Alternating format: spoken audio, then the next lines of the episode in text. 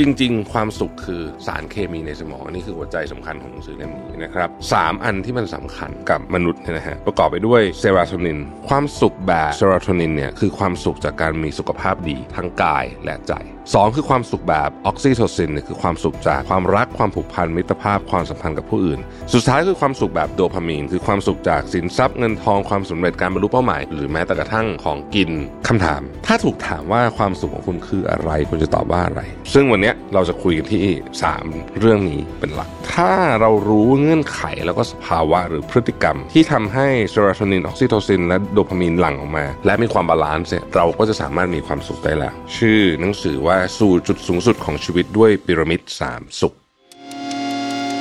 มิชชั่นทุ the Moon Podcast Continue with your mission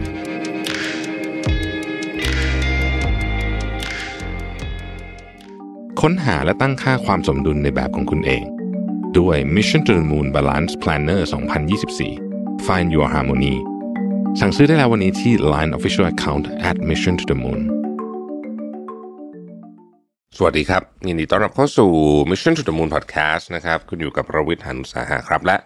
วันนี้เป็นวันของการคุยเรื่องหนังสือกันแบบยาวๆนะครับ หนังสือที่เราจะนำมาคุยกันในวันนี้เนี่ยนะครับ ชื่อหนังสือว่าสู่จุดสูงสุดของชีวิตด้วยพีระมิด3สุขนะฮะซึ่งหนังสือเล่มนี้เนี่ย ต้องเล่าอย่างนี้ก่อนว่า วันก่อนผมไปกินข้าวกับนิ้วกลมกับต้องกวีบุตรมานะฮะแล้วก็ต้องก็เดินถือหนังสือเล่มนี้เข้ามา แล้วก็บอกว่าเออเฮ้ยพี่หนังสือเล่มนี้ดี ลองไปหาอ่านดูนะฮะผมก็เลยไปซื้อเลยแหละวันรุ่งขึ้นนะครับ แล้วก็มานั่งอ่านดูนะฮะแล้วก็จะมาคุยกันให้ฟังในวันนี้ ซึ่งก็เป็นหนังสือที่ดีจริงๆแหละเพราะว่าต้องเป็นคนอ่านหนังสือเยอะมากนะครับเป็นคนอ่านหนังสือเยอะที่สุดคนหนึ่งที่ผมรู้จักเลยทีเดียวเพราะฉะนั้นเนี่ยหนังสือที่ต้องว่าดีต้องดีแน่นอนเพราะว่าอ่านหนังสือมาเยอะจริงๆนะครับหนังสือเล่มนี้เนี่ยพูดถึงเรื่อง ความสุขแต่ในเชิงวิทยาศาสตร์มากๆนะฮะผู้เขียนเนี่ยนะครับเป็นคนญี่ปุ่นนะฮะก็จะมีความญี่ปุ่นนิดหนึ่งในในในเนื้อหานะครับเขาทำงานเป็นคุณหมอชิออนคาบาสวะเนี่ยนะฮะทำงานเป็นจิตแพทย์มา 30 กว่าปีนะฮะเขียนหนังสือมา 33 เล่ม แต่ว่าเขาบอกว่าสิ่งที่เขาทำมาทั้งหมดเนี่ยกลั่นกรองมาเป็นหนังสือเล่มนี้นะครับอะเรามาเริ่มกันเลยดีกว่าฮะจริง ๆ ความสุขคือ สารเคมีในสมองอันนี้คือหัวใจสำคัญของหนังสือเล่มนี้นะครับ และจริงๆเนี่ยในกระบวนการที่เราเรียกว่าความสุขเนี่ยนะฮะมันมีสารเคมีเป็นมีเป็นร้อยอย่างนะครับ แต่ว่าสามอันที่มันสำคัญกับกับกับมนุษย์เนี่ยนะฮะประกอบไปด้วยเซโรโทนินออกซิโทซินแล้วก็โดพามีนนะครับ ซึ่งวันเนี้ยเราจะคุยกันที่สามเรื่องนี้เป็นหลักนะครับอ่านะฮะ ถ้าเรารู้เงื่อนไขแล้วก็สภาวะหรือพฤติกรรม ที่ทำให้เซโรโทนินออกซิโทซิน และโดพามีนหลั่งออกมา อย่างเพียงพอ และมีความ balance เนี่ยเราก็จะสามารถมีความสุขได้แล้วนะครับโฟกัสไปที่ 3 อันและต้องเป็นตามลำดับนี้ด้วยนะ คุณหมอบอกเรื่อง อันนี้คือหัวใจสำคัญของหนังสือเล่มนี้เลยนะครับความสุขเนี่ยมันจะต้องมาตามลำดับนี้ มันต้องเริ่มต้นจากความสุขแบบเซโรโทนินก่อนนะครับ ความสุขแบบเซโรโทนินเนี่ยคือความสุขจากการมีสุขภาพดี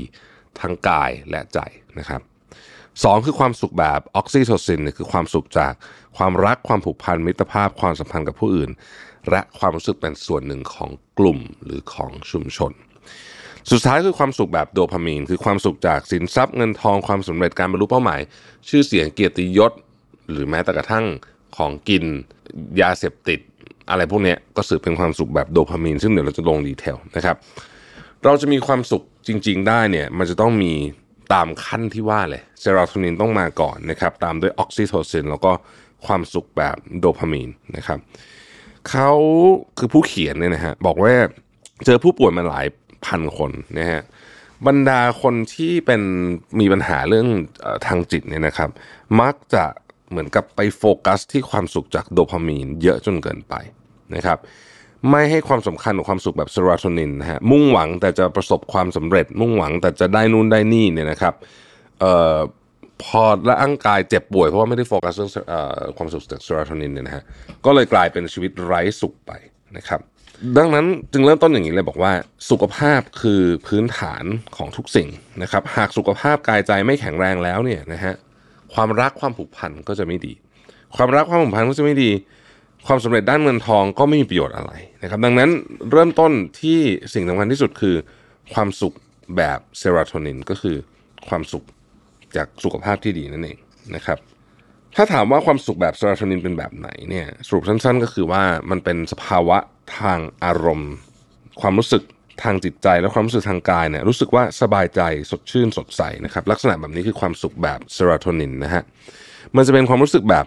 รีแลกซ์ ผ่อนคลายนะครับ มีสมาธิใจสงบนิ่ง ปัญญาเฉียบแหลม รู้สึกสดชื่นจากการออกกำลังกายนี่เป็นสิ่งหนึ่งที่ชัดเจน รู้สึกสดชื่นจากการได้อยู่ท่ามกลางธรรมชาตินะฮะอันนี้ก็เป็นความสุขแบบเซโรโทนินแล้วก็ร่างกายแข็งแรงไม่เจ็บป่วยนะครับเซโรโทนินจะหลั่งออกมาเต็มที่ในสภาวะที่จิตสงบนิ่ง ไม่คิดฟุ้งซ่านมีสติ หรืออยู่ในโหมดที่เรามีสมาธินั่นเองนะครับและเมื่อเราเกิดอาการซึมเศร้าเนี่ยเซโรโทนินก็จะลดลงอาจกล่าวได้ว่าโรค ซึมเศร้าคือสภาวะหรือภาวะ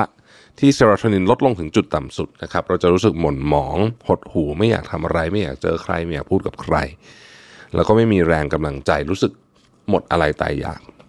เมื่อเซโรโทนินลดลงเราจะควบคุมความรู้สึกไว้ไม่ได้นะฮะทำให้หงุดหงิดอารมณ์เสียง่ายและขี้โมโหมากๆ ถ้าเซโรโทนินลดลงอย่างมีนัยสำคัญนะครับ อารมณ์ชั่ววูบจะเพิ่มขึ้นนะครับ อารมณ์ชั่ววูบ ก็อาจจะทำให้เป็นคนขี้โมโห หรือถ้ามันเป็นความคิดทำนองว่าไม่อยากมีชีวิตอยู่นะครับ หรือปล่อยให้อารมณ์ชั่ววูบทับถมหนักขึ้นเนี่ยนะฮะก็อาจจะเป็นสาเหตุที่ทำให้คิดสั้นได้ ความวิตกกังวลเกี่ยวข้องกับการลดลงของเซโรโทนินด้วยเช่นกัน ดังนั้นผู้ป่วยที่เป็นโรควิตกกังวลนั้นเนี่ยนะครับจะได้รับยาจำพวกยาต้านซึมเศร้านะครับซึ่งเป็นจริง ๆ แล้วมันคือไปเพิ่มเซโรโทนินนะฮะพอเซโรโทนินเพิ่มขึ้นเนี่ยความวิตกกังวลก็จะถูกกดทับไว้ นะฮะแต่ถ้าปริมาณเซโรโทนินลดลงเนี่ยความวิตกกังวลก็จะพลุ่งพล่านขึ้นมา เมื่อเป็นเช่นนั้นเนี่ยนะครับก็จะไม่สามารถดึงความคิดในแง่ลบออกจากสมองได้นะฮะนอกจากนี้เนี่ยเซโรโทนินยังเป็นสารเคมีในสมองที่มีความเชื่อมโยงกับการตื่นนอนด้วยนะฮะคืออย่างนี้ฮะถ้าเกิดว่าเซโรโทนินมันลดลงเนี่ยนะครับจะนำไปสู่อาการต่างๆ เช่นตื่นยากงุนงงช่วงเช้า หรือประสิทธิภาพการทำงานลดลงนะครับเมื่อเป็นรุนแรงก็จะไปสู่สภาวะทำงานไม่ไหวหรือไปโรงเรียนไม่ได้ นะครับ ซึ่งหลายคนอาจจะเคยเจออารมณ์นี้อยู่เหมือนกันนะฮะเพราะฉะนั้นเนี่ยถ้ามนุษย์เราขาดความสุขแบบเซโรโทนินนะฮะเราจะมีแบบความทุกข์ทรมานท้อแท้ไม่อยากทำอะไร ควบคุมอารมณ์ไม่ได้วิตกกังวลหงุดหงิดขี้โมโหนะครับไม่สบายเจ็บปวดตามร่างกายปวดเมื่อยอาจจะยังไม่ถึงขั้นล้มหมอนนอนเสือไปโรงพยาบาล แต่มันจะแบบไม่สบายนะฮะไม่มีสมาธิฟุ้งซ่านนะครับประสิทธิภาพในการทำงานลดลงรวมไปถึงเจ็บป่วยจริงๆนะครับแล้วก็หมดอะไรแตายอยาก จนกระทั่งถึงไม่อยากมีชีวิตอยู่ จึงกล่าวได้ว่าเซโรโทนินเนี่ยเป็นอะไรที่สำคัญมากๆ เป็นผู้บัญชาการสมองในหนังสือใช้คำนี้นะฮะ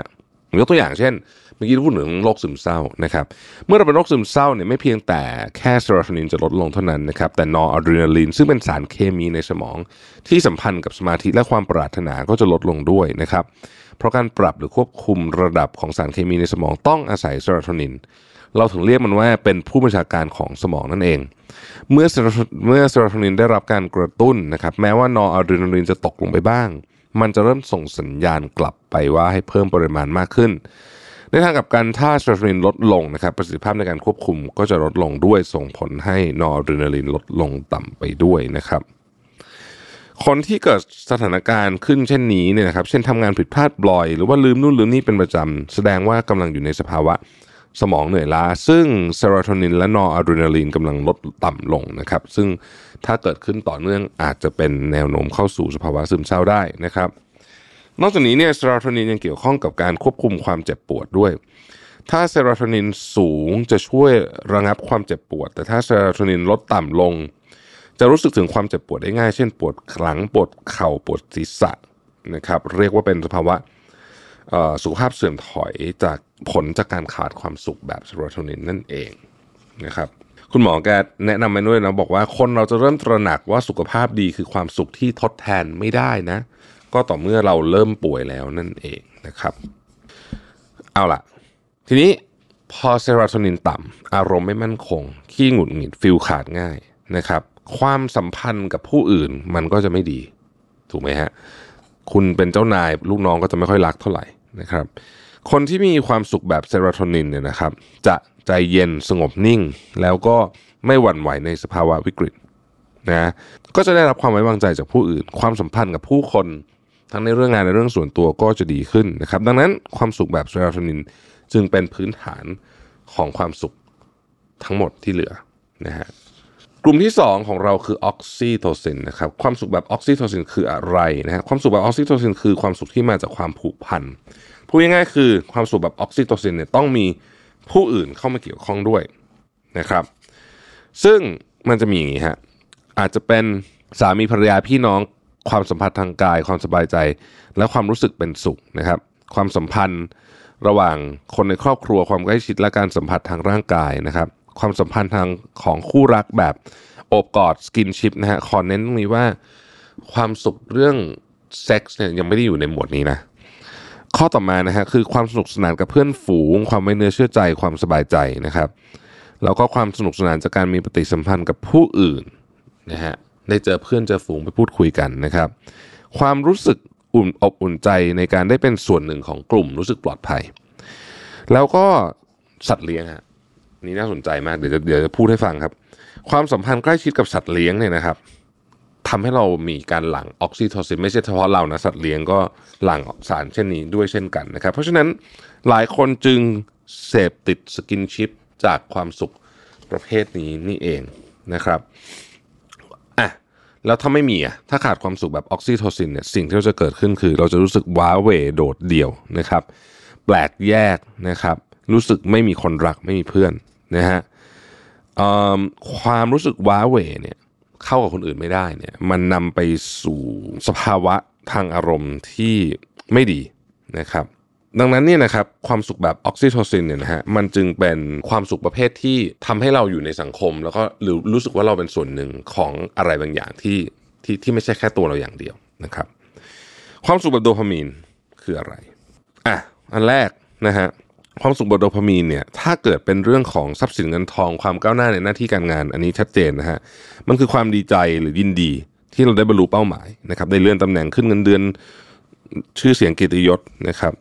การจะได้รับสิ่งใดจำเป็นต้องมีความพยายามนะฮะเพราะฉะนั้นเนี่ยเราก็ต้องอุทิศเวลาให้กับเรื่องนั้นนะครับ แล้วก็เราก็จะได้สิ่งถ้าเราได้สิ่งนั้นมานะก็จะเป็นความสุขแบบโดพามีน การจะได้ความสุขแบบโดพามีนมีราคาที่ต้องจ่ายนะครับ สมมุติว่าเป็นเรื่องงานก็ต้องทุ่มเททำงานเราถึงจะได้มันมานะครับ ความสุขแบบโดพามีนเป็นสารเคมีประเภทที่มีความแปลกนิดนึงคือ เป็นประเภทแบบขออีกขออีกนะครับแปลว่าแม้ว่าคุณจะได้มันมาแล้วเนี่ยนะฮะแต่คุณจะอยากได้มันอีกนะครับโดพามีนเองเป็นจุดเริ่มต้นของแรงบันดาลใจและพลังใจนะฮะของคนเรานะครับ เราก็จะถ้ามันโดพามีนหลั่งออกมา เราก็จะเพียรพยายามสู้ไปเพื่อความสำเร็จ แต่ว่าความสนุกสนานและความเพลิดเพลินก็มาจากโดพามีนเหมือนกันนะครับ เช่นเล่นเกมแล้วสนุกก็อยากเล่นอีกนะครับ อร่อยจังก็อยากกินอีกอะไรแบบนี้นะฮะแต่นะครับด้วยความที่มันเป็นสารเคมีประเภทขออีกขออีกเนี่ยนะฮะจึงต้องระมัดระวังนิดหนึ่งซึ่งเดี๋ยวเราจะคุยกันในดีเทลนะครับโดพามีนเนี่ยถ้าหลั่งออกมามากเนี่ยมันจะมีอาการเสพติดนะฮะมีอาการเสพติดเมื่อกี้เราบอกว่าโดพามีนมาจากทรัพย์สินเงินทองอะไรพวกนี้ใช่ไหมแต่จริงๆเนี่ยมันมีแบบง่ายๆกว่านั้นก็มีนะฮะเช่น ดื่มเครื่องดื่มแอลกอฮอล์นะฮะเข้าไปร่างกายก็จะหลั่งโดพามีนละนะครับ แต่ทว่านี่คือกับดักของโดพามีนนั่นเอง เพราะว่ามันเป็นสารเคมีประเภทขออีกขออีก เพราะฉะนั้นถ้าคุณไม่มีวิธีการในการควบคุมเนี่ยนะฮะเบียร์กระป๋องสองป๋องก็ไม่พอแน่ๆนะฮะมันก็จะเพิ่มปริมาณขึ้นไปเรื่อยๆ ดังนั้นโดพามีนเนี่ยคือสารที่มีฤทธิ์ทำให้เกิดอาการเสพติด ไม่ว่าจะเป็นแอลกอฮอล์สารเสพติดการช้อปปิ้งติดการพนันติดเกม ติดสมาร์ทโฟนเป็นต้นนะครับสมาร์ทโฟนเนี่ยก็ติดจากโดพามีนนี่แหละนะครับ จริง ๆ มันมีหนังสืออีกเล่มหนึ่ง ซึ่งเดี๋ยวผมจะเอามาเล่าให้ฟังมันชื่อ Dopamine Nation นะฮะสั่งมาละเป็นภาษาอังกฤษเข้าใจว่ายังไม่มีแปลไทยด้วยเล่มนี้เพราะว่าน่าจะเพิ่งออกนะฮะเดี๋ยวจะมาคุยเรื่องโดพามีนเจาะลึกกันในหนังสือเล่มนั้นอีกครั้งหนึ่งแต่ว่าสำหรับวันนี้เนี่ยความสุขกับโดพามีนคืออะไรเนี่ยฮะทรัพย์สินเงินทองนะครับบรรลุเป้าหมายนะครับจริง ๆ การเรียนรู้และพัฒนาตัวเองก็เป็นเหมือนกันนะฮะเดี๋ยวเราจะลง detail ในเรื่องนี้ ยอดกดไลค์ของเรา อ่านะครับเวลาเราลงรูปในโซเชียลมีเดียก็เป็นโดพามีนเหมือนกันนะครับ แล้วก็นี่แหละฮะความอยากอาหารความต้องการทางเพศ ความบันเทิงความสนุกสนาน พวกเนี้ยงานอดิเรกพวกเนี้ยเป็นโดพามีนทั้งสิ้นนะครับแต่เมื่อโดพามีนหลั่งมากเกินไปนะครับ สิ่งที่ต้องระวังก็คือการเสพติด เพราะว่ามันเป็นสารเคมีประเภทอยากได้อีกได้อีกเนาะแอลกอฮอล์บุหรี่ยาอะไรต่างๆ พวกนี้นะครับเป็นโดพามีนทั้งสิ้นนะฮะการพนันช้อปปิ้งเกมสมาร์ทโฟนอินเทอร์เน็ตนะครับ เพศตรงข้ามนะครับ ก็เป็นโดพามีนได้นะฮะหรือจริง ๆ การเสพติดความสัมพันธ์บางประเภท บางคนเนี่ยมีความสัมพันธ์ที่ toxic มาจากลักษณะของโดพามีนเชื่อไหมครับว่าการทำร้ายร่างกายกันในครอบครัวเนี่ยก็ถือว่าเป็นลักษณะของโดพามีนประเภทหนึ่งมันเป็นมันเป็นกระบวนการในการหลั่งสารโดพามีนประเภทหนึ่งนะฮะเป็นความสัมพันธ์แบบแย่นะฮะดังนั้น เขาก็สรุปว่าคุณหมอก็สรุปว่าโดพามีนเนี่ยถ้าเกิดเป็นความสุขจากการแสวงหาโดพามีนแบบง่ายเนี่ยนะฮะเรามีราคาที่ต้องจ่ายแล้วก็จะเป็นราคาที่ราคาแพงด้วยนะครับ ต่อมาฮะเขาพูดอย่างนี้ครับบอกว่าความสุขเนี่ยมีคุณสมบัติที่คุณอาจจะคาดไม่ถึง โดยทั่วไปแล้วเนี่ยคุณสมบัติที่เรามักไม่ค่อยได้นึกถึงของความสุขเนี่ยมีอยู่ด้วยกัน 4 ประการนะครับ ประการที่ 1 ความสุขมีอยู่แล้วณขณะนี้เลยนะครับ ความสุขแบบเซโรโทนินกับออกซิโทซินเนี่ยคือความสุขที่เป็นสุขณตอนนั้นๆ เราเรียกมันว่า B คือ BE เนี่ยนะฮะซึ่งหมายถึงว่ามีอยู่หรือว่าเป็นอยู่ การรับรู้ความสุขแบบ B สำคัญนะฮะเราต้องพยายามเต็มที่ในการรักษามันไว้ไม่ให้มันหายไปไหนนะครับ หลายคนเนี่ยกว่าจะรู้ว่าตัวเองมีความสุขแบบ B ก็คือมีอยู่เป็นอยู่เนี่ยนะ ก็ต่อเมื่อสูญเสียมันไปแล้วนะครับความสุขแบบเซโรโทนินกับออกซิโทซินเป็นความสุขแบบ B ก็คือมันมีอยู่ณขณะนี้อยู่แล้วนะครับเช่น ณขณะนี้ที่คุณฟังพอดแคสต์หรือดูคลิปนี้อยู่เนี่ยแล้วคุณไม่ป่วยนะฮะคุณรู้สึกสดชื่นดีเนี่ยอันเนี้ยคือความสุขแบบ B อยู่แล้ว ความสุขแบบโดพามีนเนี่ยเป็นความสุขประเภทที่ต้องดูก็คือต้องทำนะฮะ do ดูนะครับอ่าเพราะฉะนั้นเนี่ยอย่าลืมว่าเรามีความสุขณขณะนี้อยู่เสมอนะฮะ แต่ถ้าเกิดว่าเราไม่สนสนใจมันเราจะเมื่อมันหายไปเราถึงจะรู้นะครับ ประการที่สองครับความสุขไม่ใช่ผลลัพธ์แต่เป็นกระบวนการนะฮะความสุขที่เป็นกระบวนการคืออย่างนี้ฮะเช่นการบรรลุเป้าหมายเล็ก ๆ หรือการไต่บันไดทีละขั้นเนี่ยจริงๆเนี่ยลักษณะแค่นี้เนี่ยนะครับมันก็เป็นกระบวนการที่ทำให้เรามีความสุขอยู่แล้ว ความสุขไม่ได้อยู่ในอนาคต แต่มีความสุขอยู่ในปัจจุบัน คนส่วนใหญ่ไม่ได้ตระหนักหรือซาบซึ้งกับความสุขเล็ก ๆ ที่มีอยู่ในตอนนี้ แต่กลับเชื่อว่ามันมีความสุข ที่ยิ่งใหญ่หรือความสุขขั้นสุดยอดเนี่ยรออยู่ แล้วก็พยายามจะไขว่ไขว่คว้าหามันนะฮะแล้วก็ลืมความสุขระหว่างทางไปนะครับเวลาเราไต่ขึ้นที่สูงสูงเนี่ยนะฮะเราคิดว่าต้องไปถึงยอดก่อนถึงจะมีความสุข แต่จริงขณะกำลังเดินขึ้นนี่แหละคือความสุขนะครับ ผลลัพธ์ของการเพียรพยายามที่จะไปถึงยอดหรือว่าความสุขที่ที่วิเศษเนี่ยนะที่มันไม่มีอยู่จริงเนี่ยถ้าเรายึดติดกับภาพลวงตานี้เนี่ยเราจะต้องปีนบันไดไปเรื่อยๆ อีก สิบยี่สิบสามสิบปีก็อาจจะไม่มีความสุขได้นะฮะจริงๆ เรื่องนี้เนี่ยจะบอกว่าถ้าอายุเยอะขึ้นจะเข้าใจ ผมผมเนี่ยเป็นตัวอย่างที่ดีของนี้เลยสมัยก่อนเนี่ย ผมเวลาอยากได้อะไรเนี่ย คือผมจะรู้สึกว่ามันมีอะไรสักอย่างที่ยิ่งใหญ่รออยู่ข้างหน้าเสมอนะฮะแล้วก็ระหว่างทางก็ไม่ค่อยแฮปปี้เท่าไหร่แต่ว่าเดี๋ยวนี้เริ่มเข้าใจแล้วว่า อ๋อ จริง ๆอะ่ะเราก็ไปได้แหละไอ้ที่นั้นนะอยากไปก็ไปแต่ว่า มันจะมีคือคือทุกวันต้องทำทุกวันมีความสุขด้วยนะครับ ประการที่ 3 คือความสุขที่ยั่งยืนกับความสุขที่ไม่ยั่งยืนนะครับ อันนี้เป็นงานรีเสิร์ชที่ค่อนข้างดังนะฮะของศาสตราจารย์แองเกัสดีDeaton นะฮะที่ Princeton นะครับเอ่ออาจารย์นี่ได้รางวัลโนเบลด้วยนะสาขาเศรษฐศาสตร์นะครับ คือเขาไปทำ research นะฮะอาจารย์เนี่ยเขาได้ศึกษาความสัมพันธ์ระหว่างรายได้ต่อปีนะครับ กับระดับความสุขผ่านดัชนี 3 ตัวคือ ความรู้สึกเชิงบวก ความไม่รู้สึกหดหู่และสภาวะไร้เครียดนะครับอาจารย์สรุปได้อย่างนี้ฮะอันนี้คือที่สหรัฐอเมริกานะครับสำหรับผู้ที่มีรายได้นะครับ ตั้งแต่ 40,000 ดอลลาร์ต่อปีนะครับ ยิ่งรายตัวเลขสูงขึ้น ความสุขจะเพิ่มตามนะฮะก็คือว่า 40,000นี่คือน้อย 40,000 ดอลลาร์ต่อปีเนี่ยมันเป็นเงินประมาณสักล้านหนึ่งหนึ่งจุดสี่หนึ่งจุดห้าล้านที่เมืองไทยแต่ว่าน้อยนะฮะคือถือว่าน้อย ออพอไปถึงสักหกหมื่นดอลลาร์ก็เยอะขึ้นมาหน่อยเนี่ยนะฮะความโค้งของเส้นกราฟจะเริ่มแบนลงแปลว่าไม่ได้ไม่ได้ขึ้นตรงกันแบบนี้ละจะเริ่มแบนลงนะครับพอเกิน 80,000 ดอลลาร์เนี่ยนะครับหลังจากจุดนี้เนี่ยเงินที่เพิ่มขึ้นอาจจะไม่ได้เพิ่มความสุขมากละหรือหรือหรือเพิ่มน้อยนะฮะเขาบอกว่าสมมุติว่าคุณเพิ่มรายได้จาก 80,000 ดอลลาร์ต่อปีนะครับเป็นแสนหกหมื่นดอลลาร์ต่อปีเนี่ยระดับความสุขจะไม่ค่อยเปลี่ยนแปลงนะฮะต้องบอกอย่างนี้ก่อนว่า ไอเนี่ยตัวเลขนี้เนี่ยมันมันเป็นวิจัยที่หลายปีนิดหนึ่งแล้วนะครับ เพราะฉะนั้นเนี่ยตอนเนี้ยไอแปดหมื่นก็เออมันต้องตามเงินเฟ้อนะมันอาจจะเป็นแสนแสนสองอะไรประมาณเนี้ยนะฮะคือสิ่งที่งานวิจัยนี้จะบอกคือว่าไอช่วงแรกๆอะของเงินที่เพิ่มขึ้นอะเช่นสมมติคุณได้สองหมื่นดอลลาร์ต่อปีเพิ่มขึ้นเป็นสี่หมื่นเนี่ยอันนี้ความสุขเพิ่มขึ้นเยอะเลยนะฮะแต่พอไปถึงจุดหนึ่งเนี่ยมันจะเริ่มไม่ค่อยเยอะละ หรือบางทีอาจจะไม่ได้เพิ่มตามนะครับ อันนั้นคือเรื่องของรายได้ อีกอันนึงที่น่าสนใจนะฮะ คือเรื่องของการสำรวจคนถูกลอตเตอรี่นะครับ พบว่าคนถูกลอตเตอรี่เนี่ยจะมีความสุขอยู่แค่ประมาณ 2 เดือนเท่านั้น เพราะว่ามันไปกระตุ้นโดพามีนฮะ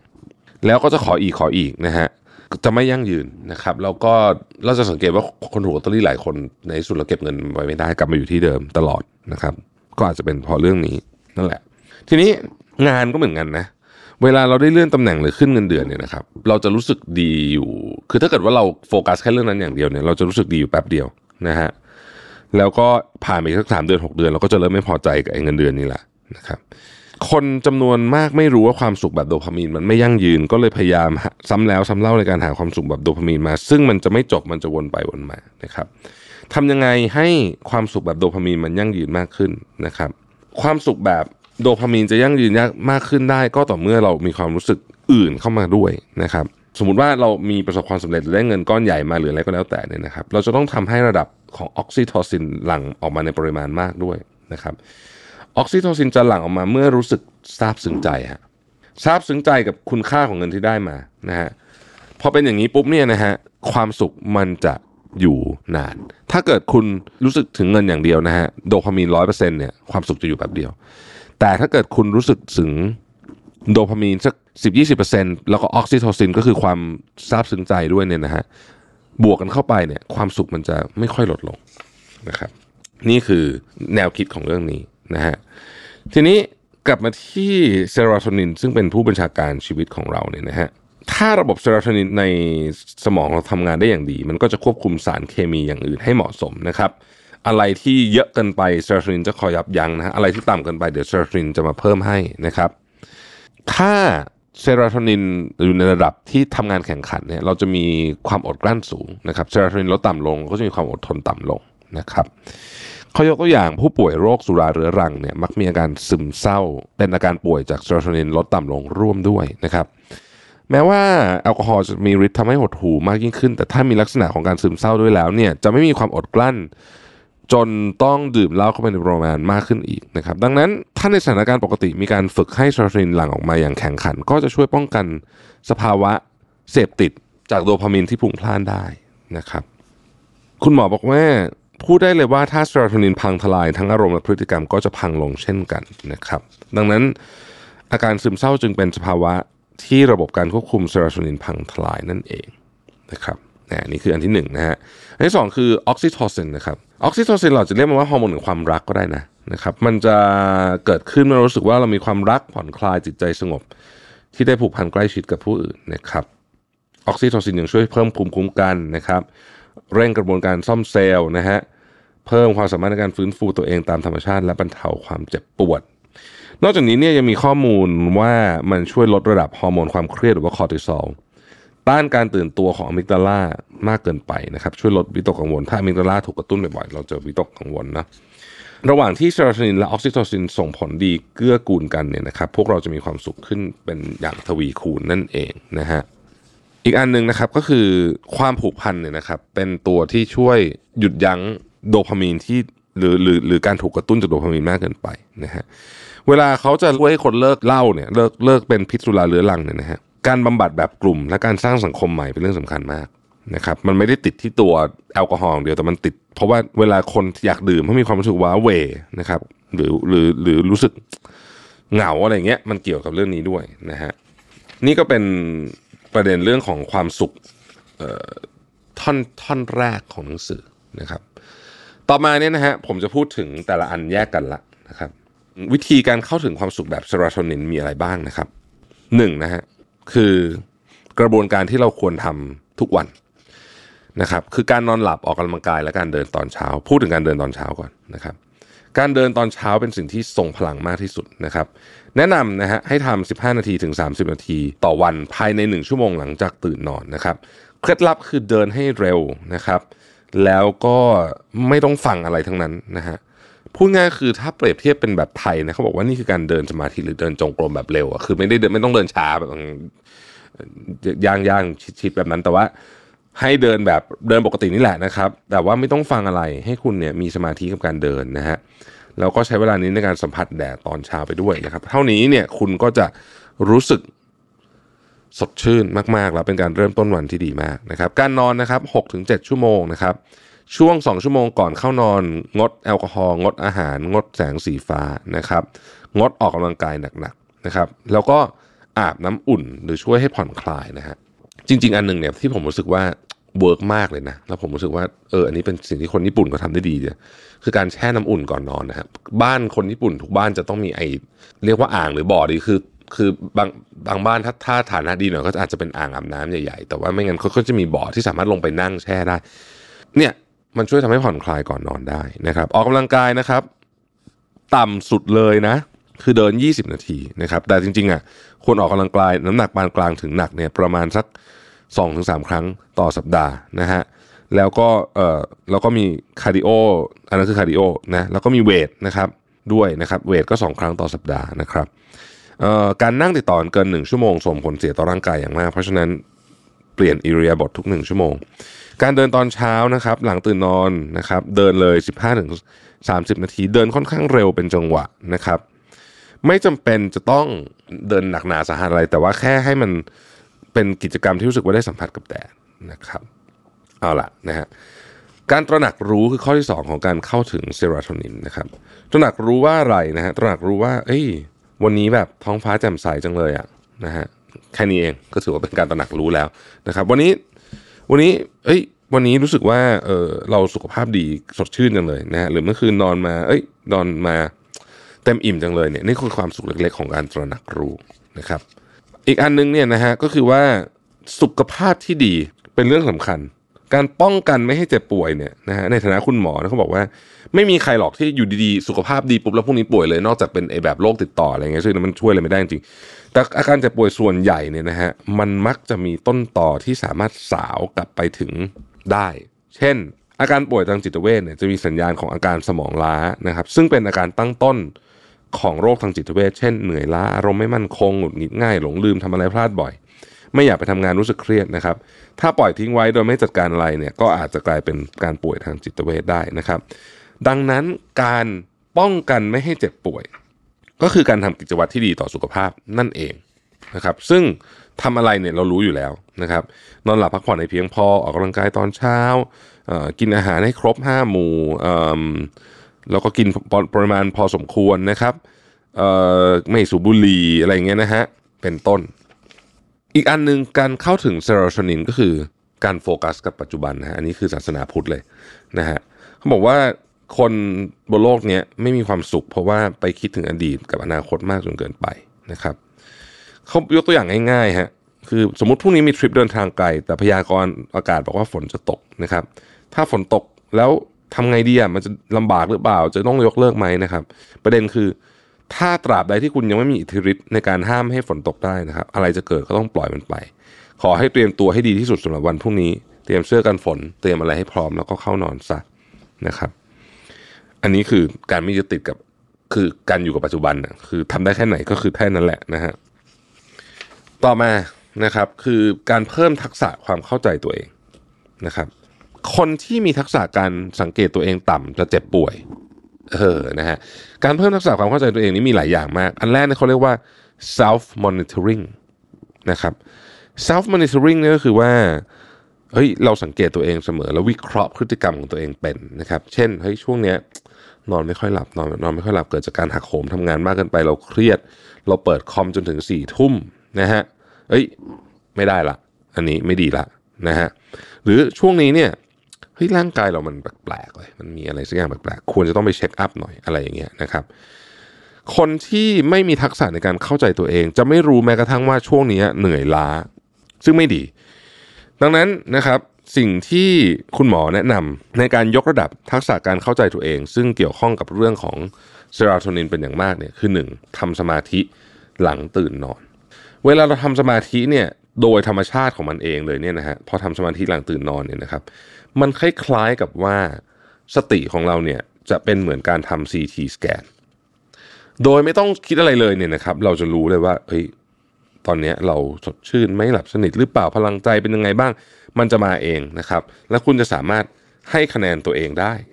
คุณหมอบอกว่าหลังจากทำสมาธิเสร็จปุ๊บเนี่ยนะครับ ลองบันทึกไดอารี่ทันทีเลย ว่าคุณรู้สึกยังไงบ้าง คุณมอนิเตอร์ร่างกายตัวเองแล้วเป็นยังไงบ้างนะครับ ผมสังเกตนิดนึงในหนังสือเล่มนี้คุณหมอพูดถึงการบันทึกเยอะมากๆเลยนะฮะซึ่งก็เป็นอันหนึ่งที่ผมเห็นด้วยมากๆว่ามันต้องบันทึกเป็นเรื่องสำคัญ อันที่สองก็คือการเดินตอนเช้าอย่างมีสติเมื่อกี้เราคุยคุยไปแล้วก็คือว่านี่แหละเดิน 15 นาทีอะไรแบบนี้นะครับ โดยไม่ต้องฟังอะไรเลยนะฮะเดินแบบมีสตินะครับโฟกัสกับการเดินแค่นี้แหละนะฮะแล้วก็ในขณะที่เดินไปเนี่ยก็ขอให้สังเกต รอบทางไปด้วยว่าเป็นยังไงนะฮะ เช่น เออเอ้ยต้นไม้สวยนะครับ วันนี้แดดเออพระอาทิตย์เออเป็นยังไงนะฮะท้องฟ้าอากาศเป็นยังไงนะครับ ประเด็นสำคัญคือต้องรับรู้และสัมผัสถึงความรู้สึกต่างๆ ไม่ว่าจะเป็นความสดชื่นความสดใสความสวยงามนะครับเซโรโทนินก็จะหลั่งออกมานั่นเอง การสะสมความสุขเล็กๆ ทุกเช้าเนี่ยจะได้ผลอย่างยิ่งใหญ่เลยทีเดียวนะครับ ถ้าเราทำกันอย่างต่อเนื่องนะฮะ กิจวัตรที่ 3 คือการสร้างเอาพุตของความสุขเล็กๆนะครับเมื่อเราตระหนักรู้ความสุขเล็กๆ อันแสนวิเศษแล้วเนี่ยก็ขอให้บันทึกลงในสมองด้วยการสร้างเป็นเอาพุตในช่วงการเดินตอนเช้านะฮะระหว่างเดินเนี่ยเรารู้สึกสดชื่นแบบไหน ก็เอามาเขียนเอาไว้นะครับอ่าเขาบอกว่าการบันทึกเนี่ยเขียนแค่หนึ่งถึงสองบรรทัดก็พอนะครับพอเดินเสร็จก็มาเขียนเลยนะฮะซึ่งไอการเขียนเนี่ยนะครับมันจะมีประโยชน์ เพราะมันจะทำให้เรา คือคือเขาบอกว่าการมีความสุขจากเซโรโทนินมันมันไม่มีลดลงอะคือคุณทำแบบนี้ทุกวันมันก็มีมันก็มีได้แบบนี้ทุกวันนะครับ คุณหมอแถมให้บอกว่าการเข้าถึงความสุขแบบเซโรโทนินด้วยการเขียนบันทึกเชิงบวก3บรรทัด อันนี้คือ gratitude journal เองนะคือวันนี้มีเรื่องอะไรเกิดขึ้นบ้างนะฮะเวลาเราโฟกัสที่เชิงบวก คือเราคิดว่าวันนี้มีเรื่องอะไรบวกบวกๆเกิดขึ้นบ้างเนี่ยนะครับ สมองเราอะมันก็จะดึงความรู้สึกในเชิงบวกเข้ามาหาเรานะครับ ซึ่ง คุณหมอแนะนำว่าเรื่องราวสนุกสนานหรือเรื่องราวเชิงบวกเนี่ยนะครับ เป็นกิจกรรมที่อยากให้ทำเขียนก่อนนอนนะครับ เขียนก่อนนอน 15 นาทีก่อนนอน เขียนเสร็จแล้วนอนไปเลยนะฮะพอทำอย่างเงี้ยนะครับมันจะช่วยจริง ๆ มันมีงานวิจัยนะครับ เรื่องของ three good things นะครับเป็นเขาเรียกว่าเป็นภารกิจ 3 เรื่องดีนะฮะซึ่งดรมาตินเซเลกแมนเนี่ยนะฮะเป็นอดีตประธานสมาพันธ์จิตวิทยาแห่งสหรัฐอเมริกานะครับ เขาบอกว่าเขาไปทำการทดลองนะฮะให้เขียนเรื่องดีๆสามเรื่องติดต่อกันเวลาหนึ่งสัปดาห์นะครับ โดยทดสอบระดับความสุขและระดับความซึมเศร้า ก่อนหน้าการเริ่มทดลอง และ 1 สัปดาห์หลังการทดลอง และติดตามสังเกตผลไปอีก 6 เดือน สิ่งที่น่าตกใจก็คือหลังจากให้ทำภารกิจนี้เพียง 1 สัปดาห์เนี่ยระดับความสุขของผู้ทดลองเพิ่มขึ้นนะฮะแล้วผ่านไป 6 เดือนเนี่ยก็เพิ่มขึ้นอย่างมีนัยยะสำคัญ ส่วนระดับความซึมเศร้านั้นหลังทดลองไป 1 เดือนเนี่ยลดลงอย่างมีนัยยะสำคัญเช่นกัน นะดังนั้นเนี่ยการเขียน gratitude journal เป็นเรื่องที่ดีนะครับ ช่วง 15 นาทีก่อนนอนนะฮะเป็นช่วงที่ฝังอยู่ในความทรงจำมากที่สุดนี่คือทำไมคุณหมอบอกว่า ให้เขียนอันนี้ก่อนนอนแล้วก็นอนไปเลยนะครับ มันจะเป็นจินตนาการภาพเรื่องราวเชิงบวก นั่นเองนะฮะสุดท้ายคือเรื่องเนี้ยไอเขียนเชิงบวกเนี่ยมันเป็นอธิบายได้ด้วย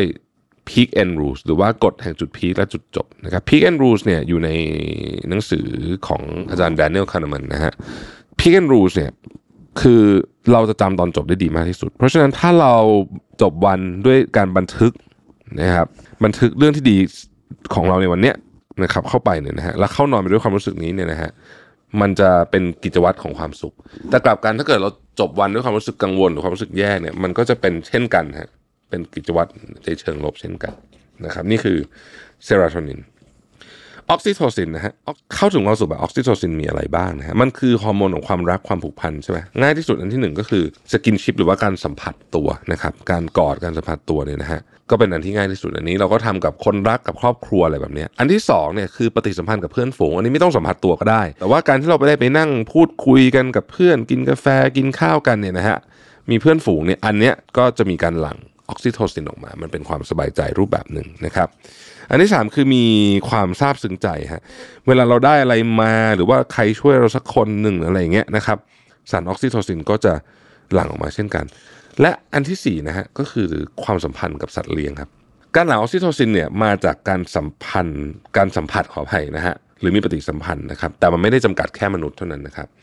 จากการวิจัยเนี่ยพบว่าการได้ปฏิสัมพันธ์กับสัตว์เลี้ยงเช่นสุนัขหรือแมวช่วยเหมือนกัน การลูบหรือกอดสัตว์เลี้ยงเนี่ยให้ความรู้สึกผ่อนคลายและหัวใจฟูนะครับ สัตว์เลี้ยงเองเมื่อถูกลูบหรือกอดก็จะแสดงท่าทีผ่อนคลายเช่นกันนะครับ นอกจากมันกำลังงุดหงิดอยู่นะ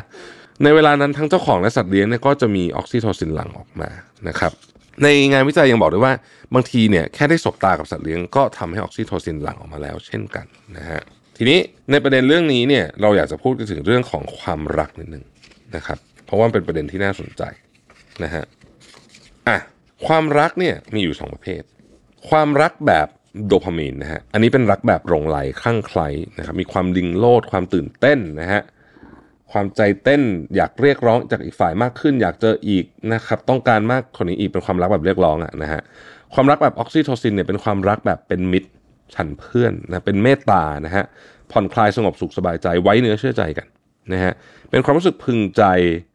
จากการเติมเต็มกันได้อยู่ด้วยกันนะครับ ตอนที่เราเจอคนใหม่ ๆ เนี่ยนะฮะมันจะเป็นความรักแบบโดพามีน เป็นความรักแบบหลงไหลนะครับ แล้วถ้าเกิดว่าสามารถเปลี่ยนมาเป็นความรักแบบออกซิโทซิน ก็จะเป็นความรักที่อยู่ยาวนั่นเองนะครับ ความรักแบบออกซิโทซินจึงไม่จำกัด แต่เพียงความรักแบบคู่รักเท่านั้น แต่มันเป็นความรักแบบครอบครัว หรือว่าความผูกพันกับสัตว์เลี้ยงด้วยเช่นกัน โดยสรุปแล้วเนี่ยนะฮะคือคนที่อยู่ด้วยกันนานๆได้เนี่ยต้องเปลี่ยนความรักแบบโดพามีนเป็นออกซิโทซินให้ได้นะครับ ทีนี้มันแตกต่างกันยังไงนะฮะ ความรักแบบโดพามีนเนี่ยนะครับมี limit อยู่ประมาณ 2-3 ปีเท่านั้นนะฮะถ้าไม่เปลี่ยนเป็นความรักแบบออกซิโทซินเนี่ยนะฮะคนก็จะเลิกลากันไปนะครับแต่มันจะ peak สุดๆเลยเนี่ยคือ 2-3 เดือนนะฮะเป็นช่วงโปรโมชั่นที่ที่แท้จริงนั่นเองนะครับพอพ้นช่วงนี้ไปแล้วเนี่ยนะฮะมันมันจะลดลงมันจะลดลงนะครับความรักบนตัวพามีเป็นยังไง เป็นรักแบบหลงไหลข้างใครนะฮะลิงโลดตื่นเต้นใจเต้นตึกตักนะครับ อัตราการเต้นของหัวใจเพิ่มขึ้นนะฮะอยากเจออีกอยากได้ความรักอีกนะครับ เหมือนเท่าไหร่ก็ไม่พอนะครับ เป็นความรักแบบเรียกร้องนะครับ อยู่เฉยไม่ได้กระวนกระวายข้างใคร ถ้าอีกฝ่ายหนึ่งหายไปก็จะมีความรู้สึกกระวนกระวายมากๆนะครับ อยู่ได้นานที่สุด2-3ปีนี่คือโดพามีน ความรักแบบออกซิโทซินนะฮะเป็นความรักแบบเป็นมิตรเป็นเมตตานะฮะผ่อนคลายสงบสุขสบายใจไว้เนื้อเชื่อใจกัน อัตราการเต้นหัวใจจะต่ำลงนะครับ แค่อยู่ด้วยกันก็รู้สึกพึงพอใจแล้ว เติมเต็มนะครับเป็นถ้าคนมีความรักแบบนี้จะเป็นโรคขาดความรักยากนะฮะแล้วก็ต่อเนื่องยืนยาวด้วยนะครับ อันนี้คือลักษณะของความรักสองแบบแบบโดพามีนกับแบบออกซิโทซินนะฮะอะอันนี้ก็เป็นเรื่องของออกซิโทซินซึ่งเป็นฮอร์โมนความรักความผูกพันนั่นเองทีนี้ อีกอันหนึ่งอันสุดท้ายคือเรื่องสำคัญที่สุด ไม่ใช่สิ จะบอกว่าสำคัญที่สุดก็ไม่เชิง เป็นเรื่องที่ เราอยากจะพูดจากันมากที่สุด เพราะว่ามันเป็นอันที่มีแนวโน้มที่คนจะเข้าใจผิดมากที่สุดนะฮะคำถามโดพามีนคือสารแห่งความสุขจริงเหรอเราจะพูดถึงเรื่องโดพามีนแล้วนะครับ โดพามีนเนี่ยมีทั้งด้านมืดและด้านสว่าง ถ้าถูกถามว่าความสุขของคุณคืออะไร คุณจะตอบว่าอะไรนะครับ ความก็ได้ในหน้าที่การงาน การสำเร็จทางสังคม เงินทอง การซื้อของที่อยากได้ชื่อเสียงกิตยศอะไรพวกเนี้ยนะฮะเคยมีการสำรวจ บอกว่าถ้าคุณไปถามคนร้อยคน ว่าความสุขคืออะไรนะครับ 60%จะตอบว่าความสุขคือจุดๆๆๆแต่มันจะเป็นความสุขแบบโดพามีนเกือบทั้งสิ้นเลยนะครับ คุณหมอก็เลยบอกว่ามาเคลียร์กันให้ชัดๆตั้งแต่ต้นเลยนะว่า เวลาคนบอกว่าโดพามีนเท่ากับความสุขเนี่ยจริงหรือเปล่านะฮะคำตอบคือไม่ใช่นะครับ จริงอยู่นะฮะโดพามีนมีด้านสว่างคือมันเป็นสารแห่งความสุขก็จริง แต่ว่ามันมีด้านมืดมันเป็นสารต้นต่อแห่งอาการเสพติด ด้านสว่างเนี่ยโดพามีนเป็นพลังในการขับเคลื่อนตัวเองนะครับ โดพามีนคือสารที่ช่วยส่งเสริมการพัฒนาตัวเองนะฮะเวลาเราพยายามจะทำอะไรเนี่ยเราได้ผลสำเร็จกลับมาเนี่ยเรารู้สึกว่าเฮ้ยทำได้แล้วเนี่ยความรู้สึกนั้นเนี่ยมาจากโดพามีนนะครับส่งผลให้เกิดความรู้สึกว่าจากนี้จะพยายามต่อไปอีกจะลองสิ่งที่ท้าทายอีก งานหรือโจทย์ที่ยากขึ้น เอ้ยเอามาส่งมานะครับ เราจะได้สำเร็จอีก สำหรับสิ่งมีชีวิตแล้วเนี่ยนะฮะมีแต่มนุษย์เท่านั้นนะที่ก้าวหน้าพัฒนาด้านวิทยาศาสตร์วัฒนธรรมเพราะโดพามีนนี่เอง โดพามีนช่วยดึงแรงบันดาลใจนะครับ ความมุ่งมั่นนะครับ หรือความรู้สึกอยากทำอีกทำอีก หรือต้องพยายามมากกว่านี้อีกนะครับ ต้องทำให้ยอดเยี่ยมกว่านี้อีกอะไรประมาณนี้นะฮะนี่คือโดพามีนมันคือสารในการเรียนรู้ด้วยนะฮะเมื่อโดพามีนหลั่งออกมาแล้วเนี่ยเราจะมีความสนุกสนาน รู้สึกสำเร็จนะครับ ความสุขของโดพามีนในกลุ่มในแบบนี้มันจะอยู่ที่ สมาธิผลผลิตของงานนะฮะและความรู้สึกว่า เอ้ย มันได้ก้าวพัฒนาไปเรื่อยๆอันนี้คือด้านบวกของโดพามีนนะครับ ด้านลบของโดพามีนเนี่ยมันคืออาการต้นต่อของยาของการเสพติด ยิ่งโดพามีนหลั่งออกมามากเท่าไหร่เนี่ยนะฮะอย่างที่บอกฮะมันคือสารขออีกขออีกเนี่ยนะฮะถ้าเป็นเรื่องงานเรื่องเรียนการขออีกก็เป็นเรื่องที่โอเคแหละดีนะฮะความสำเร็จหน้าที่การงานชัยชนะพวกนี้เนี่ยดีนะครับ เพราะว่ามันต้องใช้ความพยายามนะฮะแต่ว่า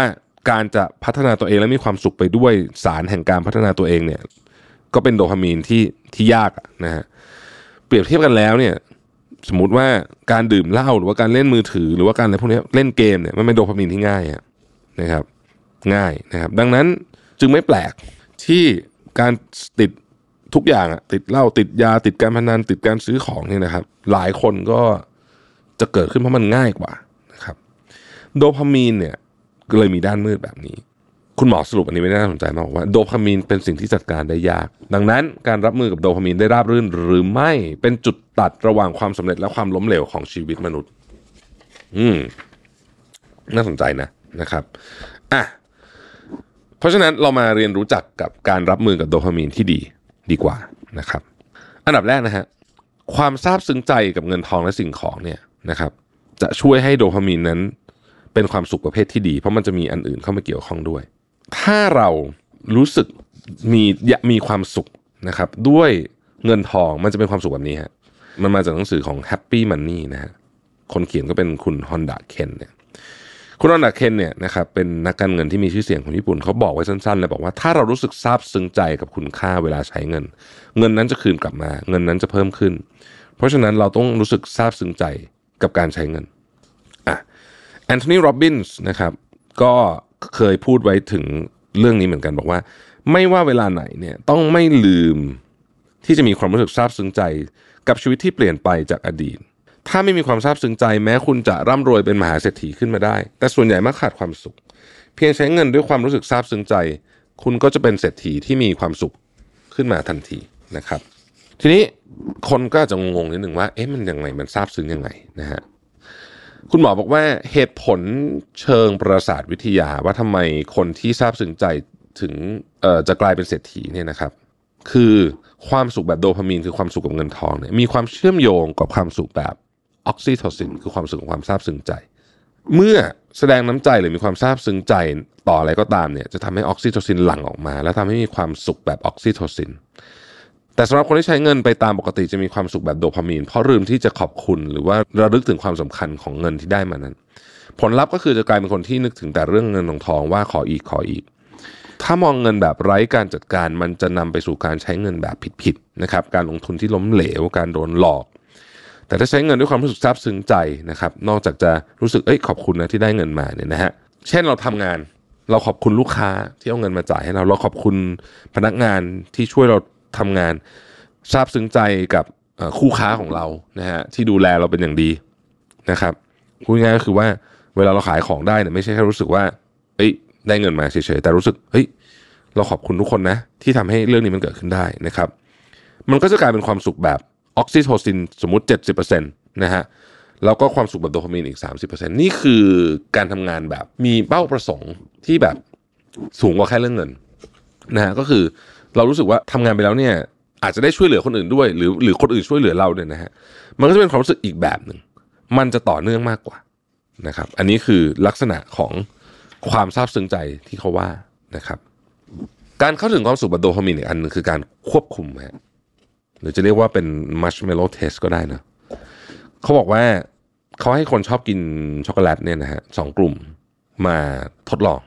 กลุ่มที่หนึ่งเนี่ยขอให้งดกินช็อกโกแลตเลยอาทิตย์หนึ่ง ส่วนกลุ่มที่สองเนี่ยก็กินไปได้เรื่อย ๆ ตามสบาย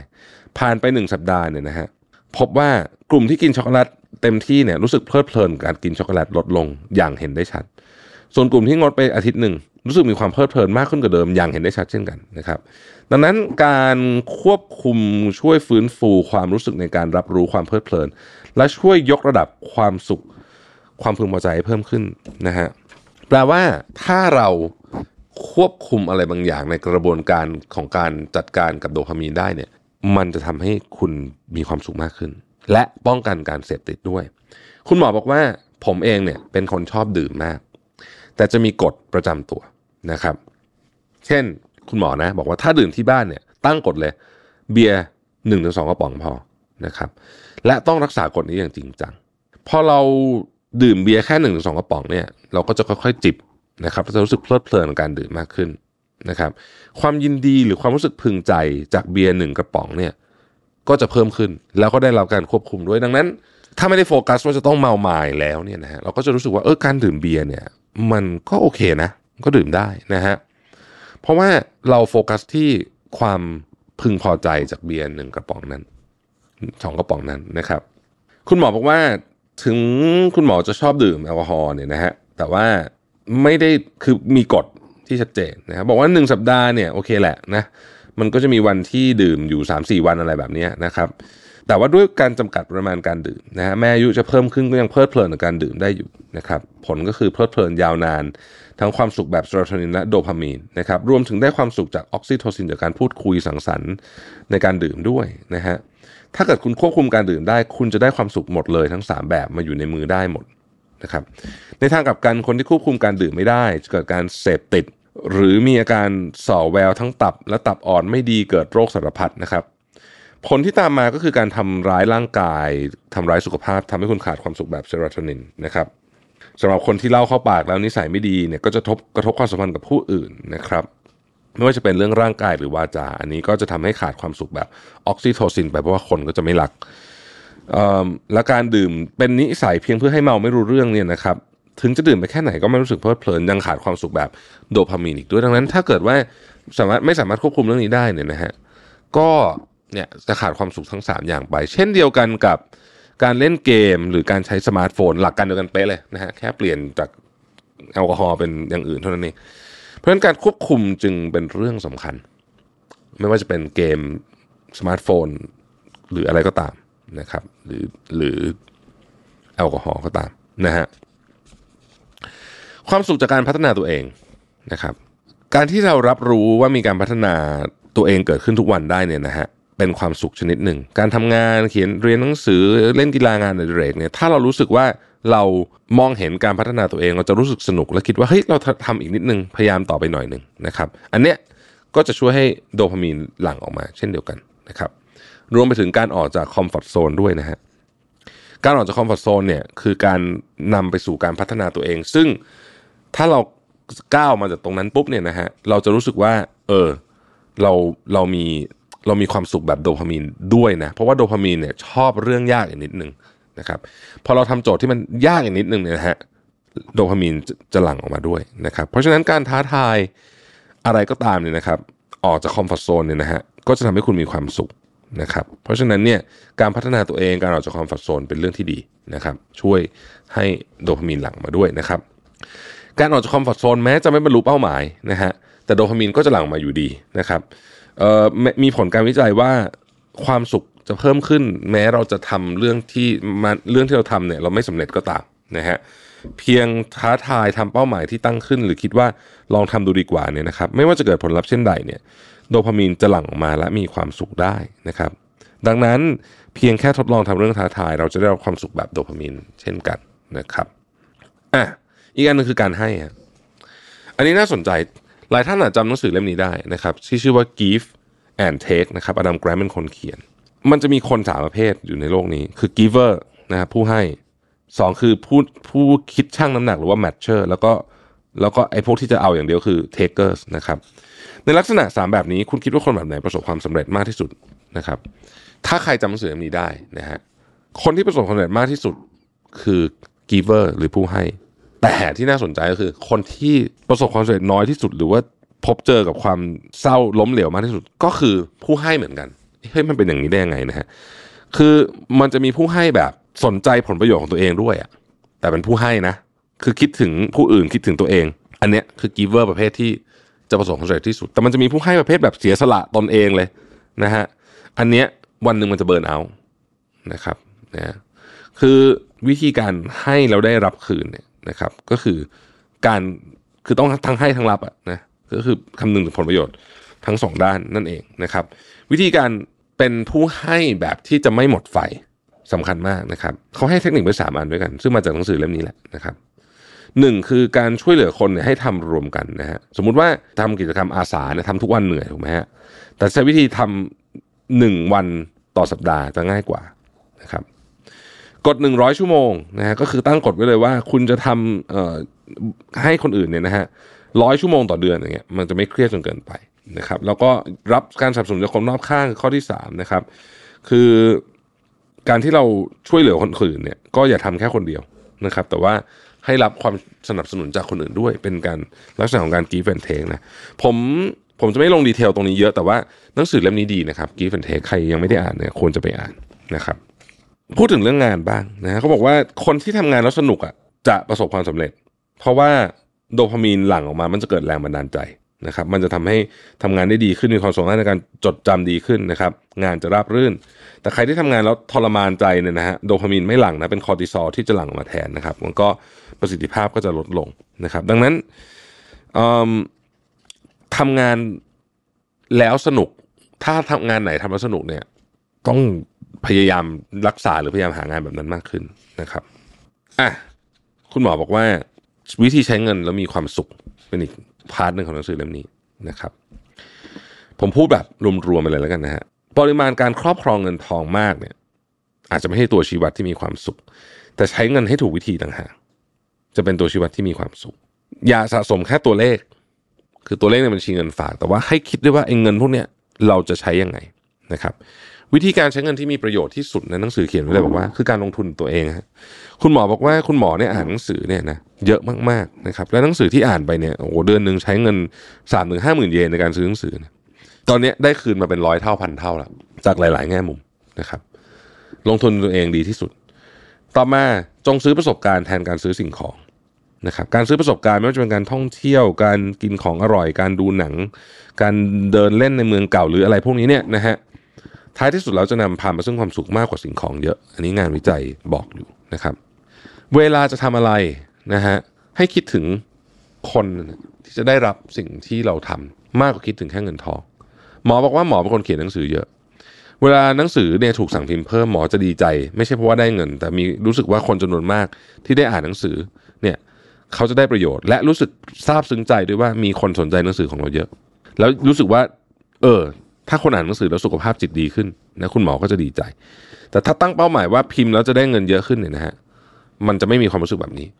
สิ่งที่มันน่าสนใจคือถ้าเป้าหมายคือการทำประโยชน์ให้กับคนอื่นแบบที่คุณหมอเขียนในหนังสือเล่มนี้เนี่ย ในที่สุดเงินทองมันจะไหลมาเทมาอย่างน่าประหลาดใจ ซึ่งผมเห็นด้วยมากๆเลยในเรื่องนี้นะครับ สิ่งที่เงินซื้อได้ไม่ใช่ความสุข แต่คือความสบายใจเอ้ยอันนี้น่าสนใจ คุณหมอบอกว่าลองแยก 2 เรื่องนี้ออกจากกันนิดหนึ่งแล้วเราจะพบว่ามันเป็นคนละเรื่องกันนะฮะสิ่งที่เราได้รับจากเงินทองไม่ใช่ความสุขแต่เป็นความสบายใจนะครับ สมมุติตัวมีเงินฝากเราก็จะไม่กังวลยามแก่เท่า แม้ตัวเองล้มป่วยลงก็จะเลี้ยงดูครอบครัวได้ แต่นั่นคือความสุขใช่หรือไม่คำตอบคือไม่ใช่ครับ ถ้าว่าจากความสุขจากลบสิบเป็นบวกสิบ คนที่มีความสุขที่ลบแปดหรือลบหกจะสามารถยกระดับความสุขขึ้นมาที่ศูนย์ได้ด้วยการมีเงินทองนะฮะความไม่มั่นคงทางอนาคตหรือความกังวลของอนาคตเนี่ยแก้ไขด้วยเงินทองได้เยอะเลยแหละ แต่ถ้ากลายเป็นเศรษฐีแล้วนะครับ ระดับความสุขจะเพิ่มจาก 9 ไป 10 นะ ทันทีหรือไม่ไม่ใช่นะครับ เพราะความผูกพันและสุขภาพ ใช่ว่าจะได้มาด้วยเงินทองเท่านั้น ต้องมีการกระทำหรือความพยายามของตัวเองด้วยนะฮะอันนี้น่าสนใจว่า เออ ถ้ามองในมุมว่า ความสบายใจอะเงินซื้อได้จริงนะครับ แต่พอถึงจุดที่เรียกว่าเป็นความสุขแล้วเนี่ยนะฮะเงินทองไม่ได้จะซื้อได้เสมอไปนะครับ ถ้ามีเงินทองจะเกิดความสบายใจและทำสิ่งที่อยากทำได้ง่ายขึ้นนะครับกล่าวคือเงินทองก็เป็นเหมือนตั๋วรถไฟด่วนพิเศษเนี่ยที่ช่วยเพิ่มความเร็วให้กับชีวิต แต่ถ้าเรามีตั๋วรถไฟด่วนพิเศษ 10 ใบ แต่ไม่ได้ขึ้นรถไฟก็ไม่ได้ใช้ประโยชน์อะไรนั่นเองนะครับ อีกอันหนึ่งคุณหมอบอกว่า ควรตั้งเป้าไว้เรื่องเงินไว้ระดับหนึ่ง การตั้งเป้ารายได้ไว้ระดับหนึ่งเป็นเรื่องที่ดีนะครับ คุณหมอว่าโอเค สมมติว่าอะล่ะตั้งเป้ารายได้ไว้ปีหนึ่งต้องมี 8 ล้านเยนนะฮะคือถ้าผ่านไม่ผ่านจุดเนี้ยนะครับ คุณจะคุณจะไม่ได้เจอบางเรื่อง เช่นการความสุขจากการช่วยเหลือผู้อื่น หรืออะไรพวกนี้นะฮะหรือว่า การยอมรับจากผู้อื่น ซึ่งมันก็เป็นความสุขประเภทหนึ่ง ดังนั้นการตั้งเป้าเรื่องรายได้ต่อปีจำนวนหนึ่งเป็นเรื่องที่ดีนะครับ อันนี้ก็คงจะปฏิเสธไม่ได้นะฮะอย่างที่ผมพูดไปแหละว่าอันนี้หมอไม่ได้พูดนะผมพูดเองว่า คือยังไงเงินมันก็เป็นส่วน part สำคัญของชีวิต เพราะเราไม่ได้สังเคราะห์แสงได้เหมือนต้นไม้ใช่ไหมแต่ว่าเราต้องเข้าใจ limit ของมันเออแค่นี้แล้วกันผมว่าเออหนังสือเล่มนี้พยายามจะบอกเรื่องนี้นะฮะอีกอันนึงที่หมอบอกคือ จงนำเงินทองไปลงทุนกับความสุขแบบเซโรโทนินและออกซิโทซิน ไปลงทุนเรื่องอะไร ลงทุนเรื่องสุขภาพ ลงทุนเรื่องความสัมพันธ์ พวกเนี้ยนะครับ มันจะเป็นวัฏจักรแห่งความสุขที่ดี อีกอันหนึ่งผมชอบมากเลยต้องใช้เงินซื้อเวลา อันนี้สุดจริงมาก ถ้าอยากจะใช้เงินซื้ออะไรสักอย่างหนึ่งให้ใช้เงินซื้อเวลานะครับ เช่นให้คนอื่นทำงานแทนคุณอะไรเงี้ยนะฮะนี่คือการใช้เงินซื้อเวลาอย่างหนึ่งนะครับ หรือ outsource ถ้าพูดในมองององค์กรนะ องค์กรก็ต้องมองมุมนี้เหมือนกันนะ outsource นะครับอะไรอย่างเงี้ยนะฮะก็ก็ถือเป็นการใช้เงินซื้อเวลา การใช้เงินซื้อเวลาจึงเป็นการใช้เงินที่คุ้มค่าที่สุดอะอีกการหนึ่งนะครับ ต้องระวังลักษณะของของการปรารถนาสิ่งของแล้วไม่มีความสุข สังเกตสี่อย่างนะฮะถ้าเกิดว่าเราจะซื้อของเพราะสี่อย่างเนี้ยระวังหนึ่งทุกคนเขามีกันเลยต้องซื้อบ้าง อันนี้อันนี้ไม่ดีแน่นอนของมันต้องมีนะกำลังอยู่ในกระแสนิยมเลยต้องซื้อไว้ก่อนนะครับ อันนี้ก็ไม่ดีเช่นกันนะฮะซื้อเพราะความคิดชั่ววูบ หรือไม่ได้อยากได้จริงๆนะครับ ทั้งหมดทั้งมวลนี้เนี่ยแค่ใช้สติในการซื้อของนะฮะก็จะสามารถช่วยได้แล้วนะครับ อย่าซื้อระบายความเครียดด้วยนะฮะคือเขาบอกว่าถ้าเครียดแล้วไปซื้อของเนี่ยนะฮะอันนี้ไม่ดีนะครับ ถ้าเครียดจริง ๆ ควรใช้ออกซิโทซินในการระบายความเครียด คือการพูดคุยปรึกษา หรือเซโรโทนินนะฮะหรือใช้ทั้งคู่ก็คือการออกกำลังกายนอนหลับพักผ่อนให้เพียงพอ อันเนี้ยขจัดความเครียดได้ดีกว่า การใช้โดพามีนในการกำจัดความเครียด การใช้โดพามีนในการกำจัดความเครียดจะนำพาไปซึ่งการเสพติด ซึ่งเราก็พูดกันมาตลอดทางเล่มนี้อยู่แล้วนะครับ เพราะนั้นแล้วเนี่ยนะฮะหนึ่งในวิธีการที่เราจะสามารถจัดการกับความอยากซื้อของได้เนี่ยก็คืออย่าเพิ่งซื้อคิดก่อนสักสองสามวันนะว่าอยากได้จริงหรือเปล่า หลายครั้งจะพบว่าเราไม่ได้อยากได้สิ่งนั้นจริง ๆ นะครับจริงๆหนังสือเล่มนี้หัวใจของมันก็อยู่ที่สามเรื่องนั่นแหละนะฮะก็คือเราเข้าใจไหมว่าความสุขมันเป็นลำดับขั้นนะ มันต้องมีเซโรโทนินก่อน แล้วก็ออกซิโทซินแล้วก็โดพามีนนะครับ ถ้าเรากระโดดโดพามีนเลยนะฮะมันก็จะไม่เกิดความสุขที่แท้จริงแล้วกันนะครับ ความสุขไม่ใช่สิ่งที่หามายาก ผมอยากจะสรุปหนังสือเล่มนี้แบบนี้นะครับ ความสุขไม่ใช่สิ่งที่หามายาก เพียงแต่เราต้องเข้าใจการทำงานของมัน และอย่าทำให้ความสมดุลระหว่างร่างกายจิตใจความสัมพันธ์การใช้ชีวิต พวกเนี้ยมันกระจัดกระจาย นะฮะแล้วก็อย่าลืมความสุขเล็กๆ ในแต่ละวันด้วย คุณหมอปิดท้ายได้น่าสนใจ บอกว่า คุณหมอหวังว่าจะมีผู้อ่านนำเนื้อหาหนังสือเล่มนี้ไปใช้จริง ๆ เพิ่มขึ้นนะครับ ถ้าใครกำลังมีชีวิตที่ทุกข์ทรมานนะฮะอยากให้เปลี่ยนเป็นชีวิตที่สนุกสนานไขว่คว้าความมีสุขภาพดีไม่เจ็บป่วยทั้งกายและใจนะครับ สามารถใช้เวลาอย่างสนุกสนานกับครอบครัวอันเป็นที่รักหรือเพื่อนฝูงได้ มุมานะทำงานอย่างเข้มแข็ง จนได้มาซึ่งความสำเร็จเงินทองนะครับ สิ่งเหล่านี้ใครๆก็ทำให้เกิดขึ้นจริงได้นะ แต่ว่าต้องนำเรื่องนี้ไปปฏิบัติอย่างจริงจัง หากทำแบบนี้แล้วสังคมจะเปี่ยมล้นไปด้วยความมีน้ำใจและความซาบซึ้งใจนะครับ คุณหมอเชื่อว่าคนจะมีความสุขมากขึ้นนะครับ แล้วก็จะทำให้ชีวิตของผู้คนดีมากขึ้นนะครับ คุณหมอว่าความสุขที่แท้จริงเนี่ยเปี่ยมล้นไปด้วยความมีสุขภาพดีความซาบซึ้งใจและความมีน้ำใจนะครับอ่านี่ก็คือ หนังสือเรื่อง พีระมิดสามสุขนะครับ The Three Happiness นะครับเป็นหนังสือเล่มหนึ่งที่ดีนะ คอยเตือนใจได้ดี แล้วก็ผมว่ามันคือความสมดุลนะผมว่าผมว่าอย่างนี้เลยนะฮะมันคือความสมดุลคือ balance นั่นเองนะครับโอเคฮะ วันนี้เราก็อยู่กันมาพอสมควรนะครับ ขอบคุณที่ติดตาม Mission to the Moon สรุปหนังสือคุยกันเรื่องหนังสือของสัปดาห์นี้นะฮะ แล้วเราพบกันใหม่ในสัปดาห์หน้าจะเป็นหนังสือเล่มอะไรเดี๋ยวเจอกัน สวัสดีครับ Mission to the Moon Podcast Continue with your mission